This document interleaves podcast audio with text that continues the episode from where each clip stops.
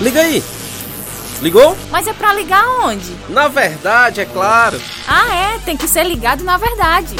Ligado, ligado na, na, verdade. verdade. E estamos aqui mais uma vez com o nosso podcast ligado na verdade. Eu gosto dessa abertura aí, né? Que tem um efeito de, de choque, né? Uhum, já, já assistiu o Super Choque? Ligando. Sim, eu assisti muito quando eu era pequeno. Super Choque tá na área! Super Choque é massa, né? É legal. Pastor Isaac, você gostava de Super Choque? Já assistiu? assisti, assisti sim, nas manhãs animadas ali do SBT, é, né? É, velho. Na hora do almoço pra ir pra escola. Ei! Fica ligado na verdade. Muito bom. Hoje vamos falar sobre é, chamado, né? Como saber que eu estou sendo chamado por Deus? Essa pergunta é muito ampla, né? Mas vamos focar no sentido de ser chamado só, só... para o ministério Exato. integral. Que você tinha falado de chamado. Chamado para quê? É. Tá... Todo crente é chamado para evangelizar, por exemplo, né? Todo mundo é chamado para num sentido mais amplo para evangelizar. Exatamente. Alguns para alguma coisa específica. Hoje a gente vai tratar sobre esse chamado uhum. para servir em tempo integral. E temos várias, é, vários exemplos de pessoas que servem de forma integral, né? Um missionário, um pastor. Várias áreas, né? De, de serviço, exatamente. Digamos assim. Várias áreas. Um pastor. Uh, quem mais, Nácio? Um missionário, realmente, pessoa que está plantando igreja lá naqueles educador... confins do mundo, educador cristão, que também se aplica Enfim, a isso. Como saber, pastor Isaac, que eu estou sendo chamado por Deus para servir como um missionário, um pastor, de forma integral no ministério? Bom, pessoal, primeiramente é um prazer estar com vocês aqui novamente. Sempre estou aqui à disposição. E, assim, é interessante conversar sobre isso, começando com entendendo o que esse termo chamado, biblicamente, significa. Biblicamente, teologicamente, quando a gente olha para essa palavra chamado, não significa o que a gente tem aplicado hoje. Essa ideia de chamado ministerial, chamado para é, uma vocação ali de missionário, de tempo integral. O termo bíblico ele tem a ver com um chamado para Cristo. É um chamado teológico para salvação. Então, por exemplo, lá em Romanos 8, 30, aquele verso, né? E aos que predestinou, também chamou, aos que chamou, também justificou, aos que justificou, também glorificou. Sempre tem a ideia do chamado para salvação. Só que à medida que o tempo foi passando, a gente foi pegando essa palavra, né? Não é que a gente foi ressignificando, uhum. a gente foi trazendo uma aplicação, né? Para tempos mais atuais e colocando em determinados aspectos, determinadas áreas, né? Para falar de chamado pastoral, chamado missionário e tal e tal. Então a primeira coisa que eu queria deixar claro é isso, né? O chamado bíblico, é, essa palavra, teologicamente, ela tem a ver com o chamado para salvação. Segunda coisa, você não precisa de um chamado especial para você servir a Deus de tempo integral. Em que sentido? Um chamado especial onde você é, vê ali um, um, um, um, anjo ou uma profecia que é dada para você, uhum. ou um, um, ou então um sentimento muito forte ali, né? Um sentimento forte é, por aquilo. O sentimento eu, eu acredito que até precisa ter, eu vou já chegar lá. Uhum. Mas eu, o, que eu quero, o que eu quero dizer é que você não precisa desse chamado especial para você servir a Deus e, e, entregar a sua vida para Deus. Não, não é necessário uma coisa sobrenatural, né, pastor Isaac? Isso, Algum. digamos assim, um, um, um, como Paulo ali, né? Sim, sim. É uma visão ali de, do Cristo, né? Tem uma missionária eu não me recordo o nome dela agora, mas ela sempre dizia isso: olha, é, eu nunca tive um chamado, eu simplesmente li uma ordem e fui. E a ordem estava lá, a ordem está lá em Mateus 28, 18 a 20, né? O, uhum. a, a, grande comissão de Cristo, dizendo: ide por todo mundo e pregar o evangelho a toda criatura, batizando, ensinando. Então a ideia é que, em primeiro lugar, você não precisa desse chamado especial para servir a Deus de tempo integral. Agora, existem algumas circunstâncias que vão te levar a isso.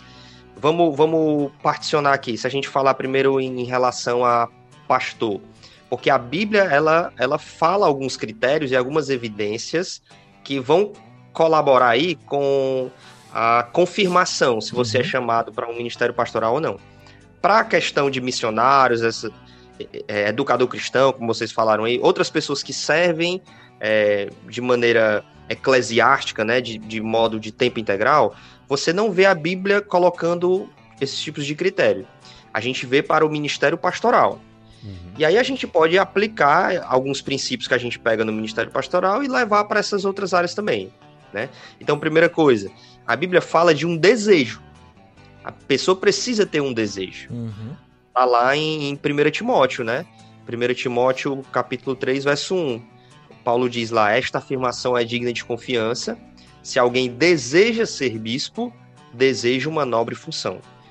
Então precisa ter um sentimento. Aí é por isso que eu estava falando que existe isso, né? Uhum. Precisa ter esse desejo ardente no coração, esse almejar servir a Deus dessa forma, como um pastor. E aí a gente pode aplicar para essas outras áreas? Eu acredito que sim. Você não pode servir a Deus de tempo integral se você não tem um coração ardendo por isso. É verdade. Você não tem um, um coração cheio de desejo por isso. Então o desejo precisa existir mas ele também não pode ser isolado, não pode ser a única evidência, né? Porque senão vai ter vários paladinos aí se levantando, olha, Deus me, tá me chamando, meu coração tá ardendo para ir, mas é. aí existem outras evidências, como por exemplo, é, dons, habilidades, Sim. caráter, virtudes que aquela pessoa não tem para exercer esse ministério, mas ela está dizendo que tem um desejo ardente a gente faz, só o desejo é, é, é suficiente? Não é. Entende? E aí entra a questão da, das evidências, né? As evidências têm muito a ver com a capacitação dessa pessoa para fazer o serviço, para fazer o ministério, né? Ela tem os dons. Então, por exemplo, a gente pensando aqui para pastores, né? É, essa pessoa tem o dom de ensino. Se essa pessoa quer ser uma educadora cristã, ela tem um dom de ensino se ela quer ser uma missionária de tempo integral, ela tem um dom é, de ensino também, que será muito útil. Ela tem um amor profundo pelas almas perdidas. Ela tem um dom de evangelização ali. Ela tem aquele, aquele compromisso em, em cada vez mais pregar a palavra para as pessoas que estão ao redor dela. Aí você agora olha para o caráter, né? Porque as habilidades, que são os dons, é necessário, mas o caráter também precisa. Essa pessoa tem uma vida é, virtuosa, essa pessoa tem uma vida onde as pessoas ao redor dela não têm nada para falar contra ela. É uma pessoa que tem uma vida honesta, uma pessoa que tem uma vida onde é, as pessoas é, não, não sabem assim nada que possa manchar a reputação delas, né? Então tudo isso aí são evidências externas onde as pessoas vão reconhecer. E aí, quando eu falo pessoas, podem ser a, a, a família, as pessoas que estão ao redor, mas principalmente a igreja. Uhum. Principalmente Verdade. a igreja precisa reconhecer e perceber isso nessas pessoas.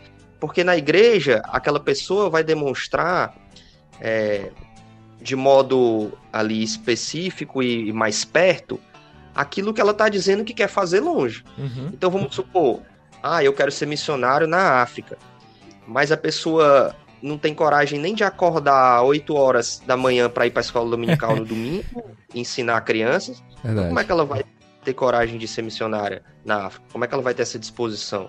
Entende? Então, na igreja, ela vai demonstrar, de fato, aquilo que é verdade ou não com esse desejo dela em poder servir. Entende? Então, acho que tem, em primeiro lugar, o desejo, em segundo lugar, essas evidências externas que têm a ver com dom, caráter e o reconhecimento externo das pessoas. E eu acho que também que entra aí uma, um outro aspecto, que é um aspecto circunstancial. Uhum. Né? Que é um aspecto que, por exemplo, é, a pessoa até tem o desejo, a igreja reconhece, mas essa pessoa tem um, um, um trabalho que ela, ela exerce e que muitas pessoas dependem dela, né?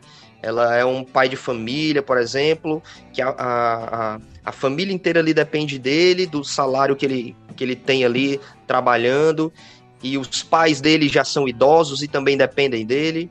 E às vezes existem circunstâncias que talvez seja Deus demonstrando que não é para ele esse esse esse serviço de tempo integral, uhum. mas que ele pode continuar servindo de uma forma parcial, do jeito que ele já está fazendo uhum. ali, é, agregando na igreja, entende? Porque tem muita gente que acha que você só pode servir a Deus mesmo se for de tempo integral, mas isso não é verdade. Até porque tem pastores, né, que eles, é, por causa da situação da, da igreja, que não tem condições de mantê-lo, né, ele tem também um, um emprego, uhum. né, um emprego, é, digamos assim, formal, né, assim, é, mais comum. Para complementar a renda, né? Para complementar a renda, né, e não significa que ele não seja pastor, né. Não tem nada a ver. É então vai, vai variar. Vai, vai ser de acordo com a circunstância. E eu estou cada vez mais convencido que a gente precisa ter cada vez mais líderes como esses, líderes que a gente chama de líderes leigos. que são líderes leigos? Líderes que não têm ali o seminário teológico formal, que terminaram um estudo teológico formal, mas são homens cheios de fé, homens cheios do Espírito Santo, homens que conhecem a palavra, homens que são ensináveis e humildes, que querem estar aos pés dos líderes ali da igreja para aprenderem e transformar esses homens em presbíteros e diáconos. Uhum. Sim, sim. E esses homens podem continuar trabalhando ali nos seus respectivos trabalhos e servindo a igreja de modo muito útil. Eu acredito muito, cara, nesse tipo de liderança. Eu acho que se nós treinarmos, né, se os pastores conseguirem é, visualizar isso. Isso é algo que eu tenho aprendido bastante aqui com o pastor Miguel. Essa ideia de trazer mais, mais homens desse tipo, homens de caráter, homens com dons, né? homens que não precisam desse, dessa instrução formal teológica, mas que vão, a partir da gente, aprender mais e mais de Bíblia, vão crescer nisso e, e vão agregar muito à igreja, cara. Eu vejo muito é, isso como muito importante, entendeu? Até porque nos tempos bíblicos os pastores eram formados assim, através é. de outros pastores, né? Não, não tinha seminário, né? Formal, não tinha seminário, não tinha isso. Eu mesmo não terminei o meu seminário. E eu não estou aqui pregando contra seminário. Uhum. O seminário é muito importante. Se você tem ali a oportunidade de concluir o seminário, conclua. Uhum. Mas às vezes eu acho que a gente é, tá perdendo muito tempo e muitas oportunidades, porque a gente quer mandar as pessoas para passarem quatro anos ali no seminário, é. enquanto o campo está precisando, precisando, de gente e já tem gente disposta para ir, uhum. gente capacitada para ir, gente com amor à palavra, amor ao Senhor, mas a gente não. A gente precisa que o cara se forme primeiro. Sem é. falar que hoje em dia tem, é, tem muito conteúdo bom de estudo teológico online, né? O cara Exato. pode estudar em casa, né? E, de, uhum. de, acordo ali com o seu, o seu tempo, né? Ou talvez um curso bem intensivo ou outro mais simples. Os líderes, né? Os pastores precisam ter um, um, uma formação de líderes ali. É, o pastor Miguel, ele, ele tem o Titus, né? É uma formação de líderes própria que ele organizou e ele formou muitos homens assim. Tamo junto, no Ligado na Verdade. Pastor Isaac, é o seguinte. Passou é, voando, cara. Fala aí a, onde fica a sua igreja, é, endereço, dias tudo de culto mais. e o convite aí para quem quiser conhecer a sua igreja. E é isso aí. Pronto, a gente acabou de implantar uma igreja aqui num bairro aqui de Sobral, num loteamento recente, loteamento Boa Vizinhança, no bairro Antônio Carlos Belchior.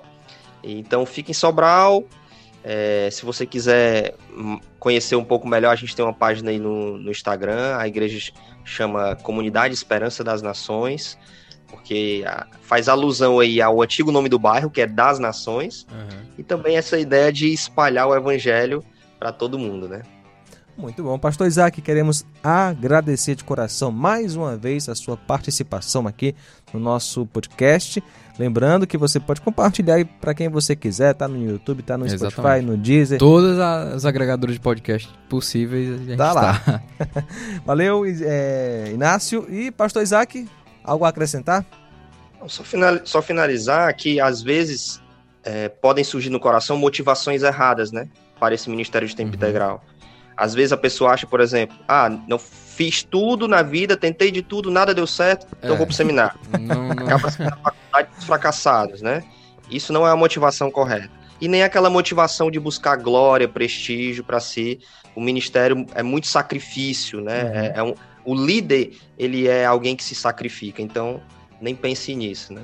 Muito bom, valeu, pastor Isaac, obrigado você que esteve conosco. Um abraço, meu irmão Inácio. Valeu, pastor Isaac, muito obrigado. E até a próxima. E aí, curtiu? Podcast Ligado na Verdade é uma produção da Rádio Ceará FM 102,7.